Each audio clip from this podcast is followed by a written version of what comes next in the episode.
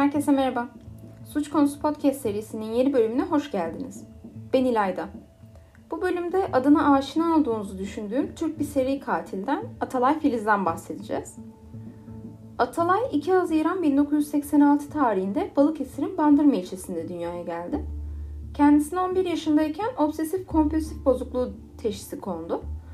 Liseye geldiğinde ise arkadaşları tarafından tuhaf, sessiz, silik biri olarak tanımlanıyordu. Anormal hareketleri olduğunu söylüyorlardı çevresindeki arkadaşları.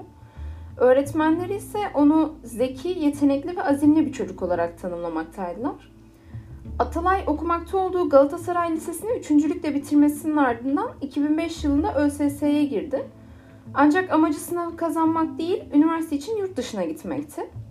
Bu nedenle de kendi iddialarına göre yapabileceği soruları bile kasıtlı olarak yanlış yapmıştı. Kendisi 2006 yılında Paris'te bir üniversitenin biyoloji bölümüne kaydoldu. Atalay bu süre içinde okulun yurdunda kalmaktaydı ancak ne yazık ki lisedeki başarısını burada sürdürdüğünü söylemek pek de mümkün değil. Çünkü kendisi ne derslere ne de sınavlara girmiyordu. 2008 yılına gelindiğinde Atalay lise değişim programıyla Paris'e gelen Olga Seregina ile tanıştı. Olga burada uzun süre kalmadı ancak ikili Olga ülkesine döndükten sonra da internet üzerinden görüşmeye devam ettiler. 2010 yılında Olga tekrar Paris'e geldi. Bu kez Elena Racikova adlı arkadaşıyla birlikte üniversite değişim programı için gelmişlerdi. Bu sırada Atalay da Erasmus'ta Paris'e gelen ev arkadaşı Göktuğ Demirarslan'la birlikte kalmaktaydı. Olga ve Elena'nın da bu eve taşınması üzerine evde 4 kişi birlikte kalmaya başladılar. Süreç içinde Göktuğ ve Elena sevgili oldu. Ardından da yaşanan anlaşmazlıklar nedeniyle çift ayrı bir eve taşındı. Aralık 2010'da da Atalay ve Olga nişanlandılar. Bu arada daha önce de bahsettiğim gibi Atalay derslere ve sınavlara girmediği için kredi yetersizliği nedeniyle okulu bitiremedi. Türkiye'ye döndüğünde ise ailesine bu konuda yalan söyledi. 2011 yılının Ağustos ayında Olga Atalay'ın daveti üzerine Fethiye'ye geldi. Burada Atalay ve ailesinin evinde onlarla birlikte bir hafta kaldı. İkili sonrasında birlikte tatil yaptılar. 31 Ağustos 2011'de Olga Paris'e döndü. Buradaki arkadaşlarına bu süreçte Atalay'ı daha iyi tanıdığını ve ondan ayrılmak istediğini söyledi. Sonrasında 1 Eylül günü yani Olga'nın Paris'e dönmesinden bir gün sonra Atalay da Paris'e gitmek istemiş. Ancak askerlik sorunu nedeniyle o dönem yurt dışına çıkması yasaklanmıştı. Ardından Atalay askere gitti. O dönemde Olga da Paris'te bir ailenin yanında bebek bakıcısı olarak çalışıyordu. Atalay Olga'ya kendisinin askerde olduğu bu dönemde İstanbul'a gelerek ailesinin yanında kalması gerektiğini söyledi. Olga bu teklifi kabul etmedi ve Atalay'dan ayrıldı.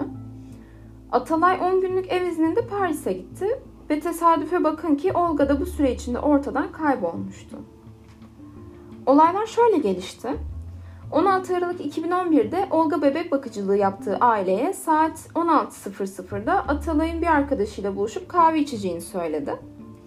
Kendisi de Atalay'ın Paris'teki evine gidip orada kalan kendi eşyalarını almayı planlamıştı.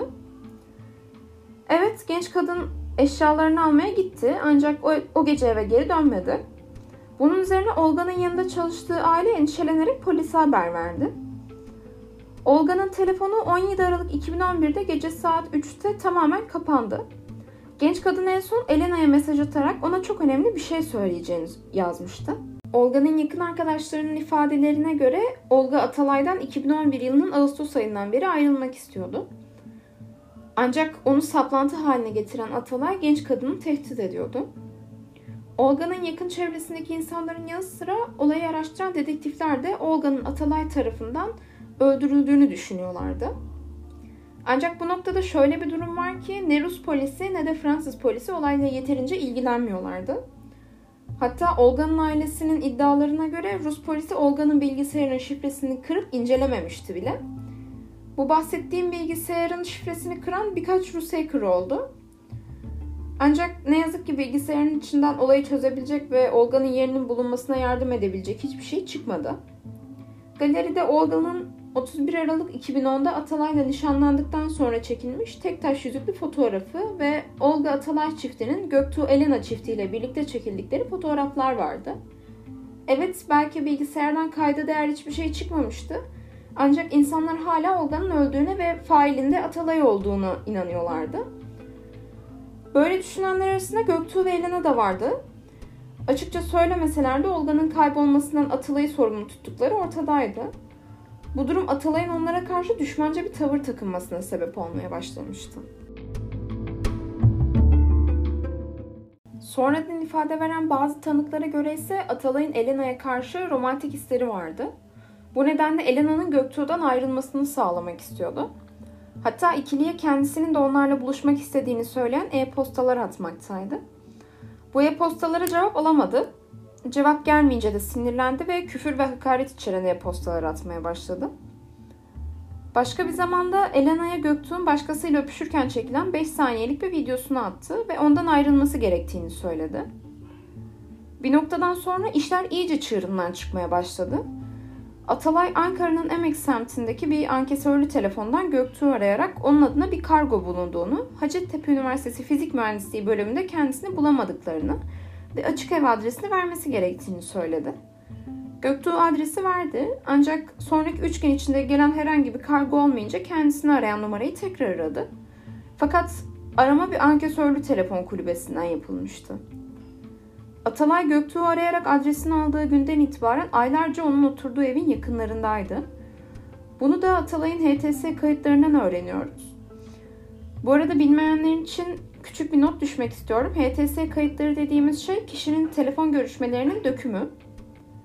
Devam edecek olursak Atalay'ın Göktuğ'un evinin çevresinde olduğu bu zamanlarda bir gece yarısı Göktuğ arkadaşlarıyla birlikte evde otururken gizli numaradan bir arama aldı.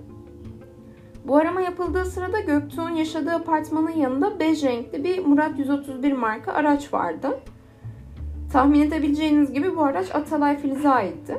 Zaman içinde Atalay bu gözetleme ve telefonla taciz etme eylemlerini bir ileri adıma taşıyarak Elena ile Göktuğ'un müstehcen görüntülerini çekip bunu onlara karşı kullanmak istedi.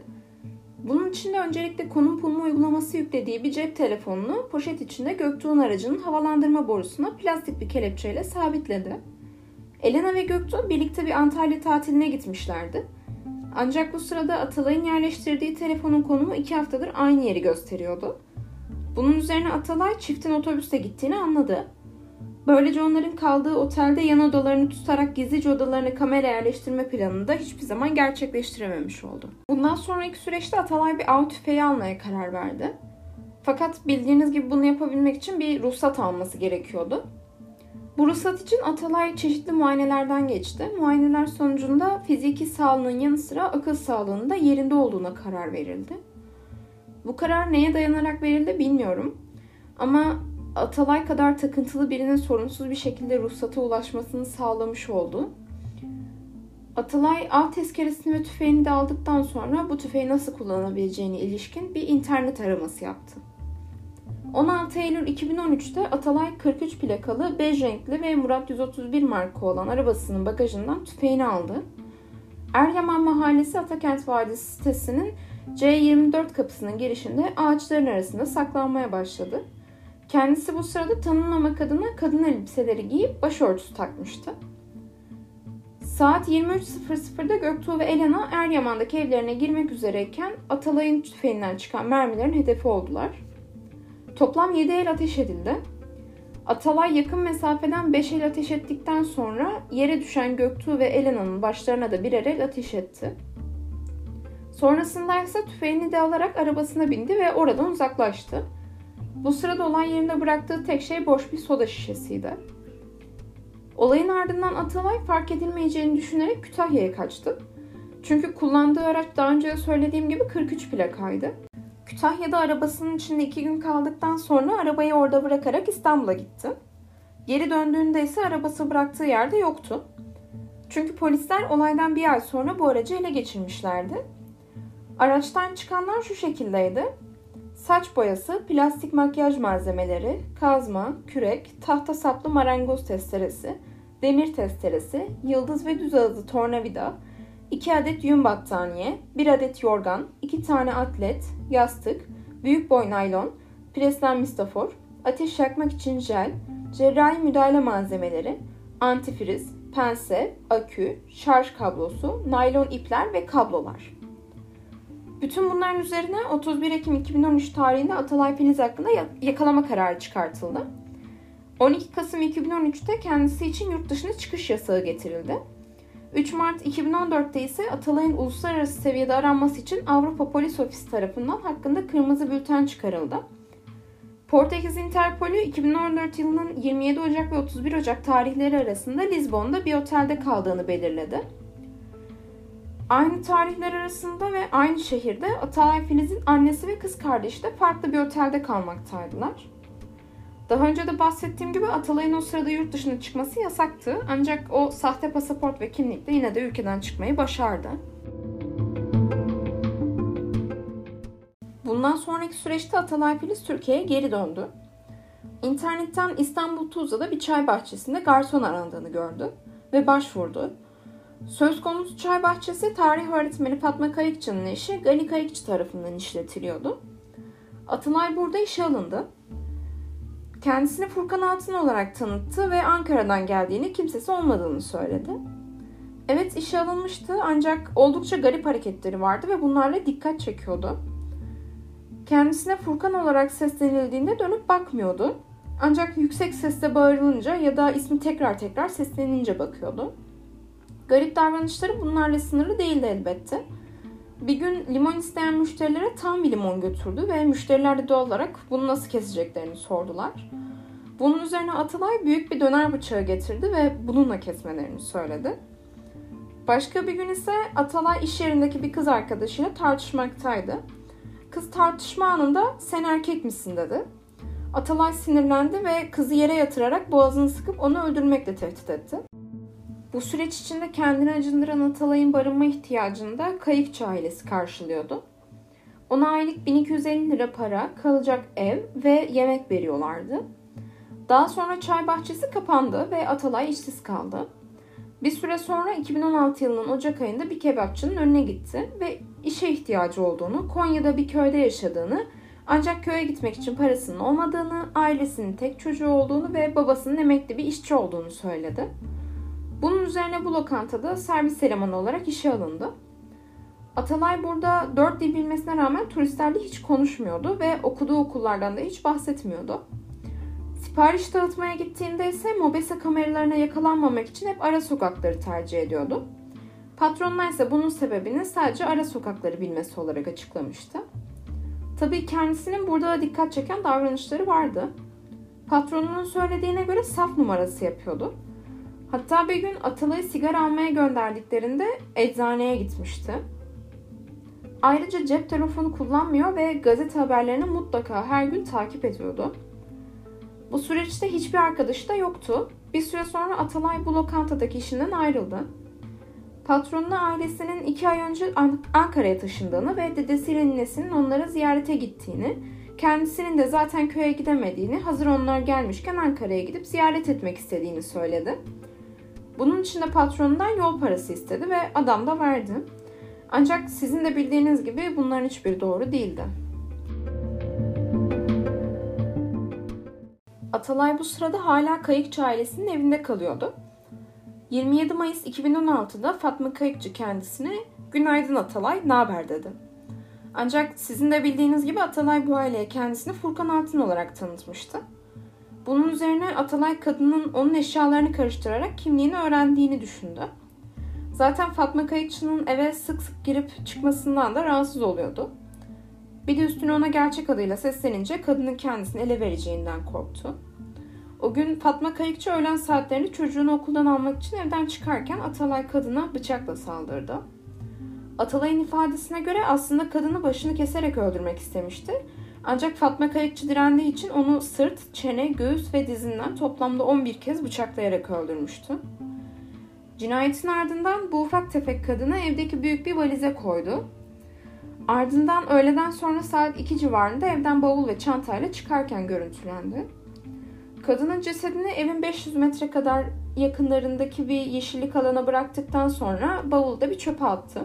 Atılay bu cinayetten bir ay önce Pendik'te Esenler Mahallesi'ne giriş katta bir ev tutmuştu. Kendi ifadesine göre bu evi tutmasının sebebi Fatma Kayıkçı'nın eve çok sık girip çıkmasından rahatsız olmasıydı. Kadının cesedinden ve bavuldan kurtulduktan sonra Atalay bu eve gitti. Burada kıyafetlerini değiştirdi, bavulunu hazırladı ve ardından da kaçmaya başladı. Önce Kaynarca Pendik'e ardından da Gebze Otogarı'ndan Adapazarı'na gitti. Ve buradaki bir otelde sahte kimlikte bir gün kaldı. Ardından İzmir'e geçti ve önce Buca'ya sonra da Gümüldür'e gitti. Buradaki milli parkta bir hafta boyunca saklanmayı başardı. Burada karşılaştığı balıkçılara ailesiyle arasının bozulduğunu, bu nedenle de tatile çıktığını anlattı.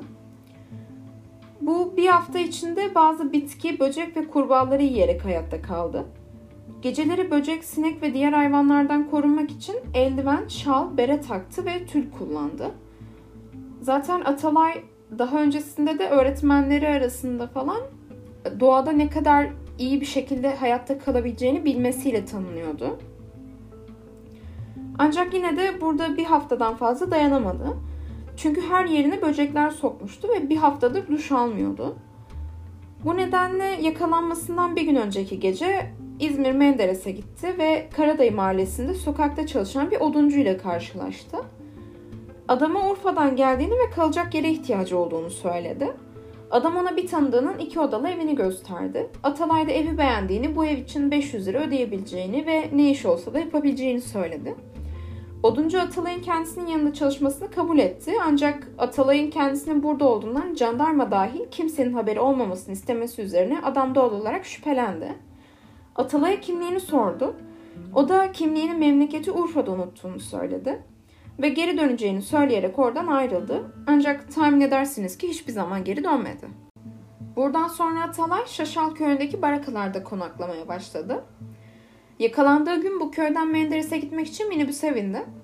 Burada bir kişinin kendisine bakarak telefonda konuştuğunu görünce korktu, panikledi ve bu minibüsten inerek ters yöne doğru giden başka bir minibüse bindi.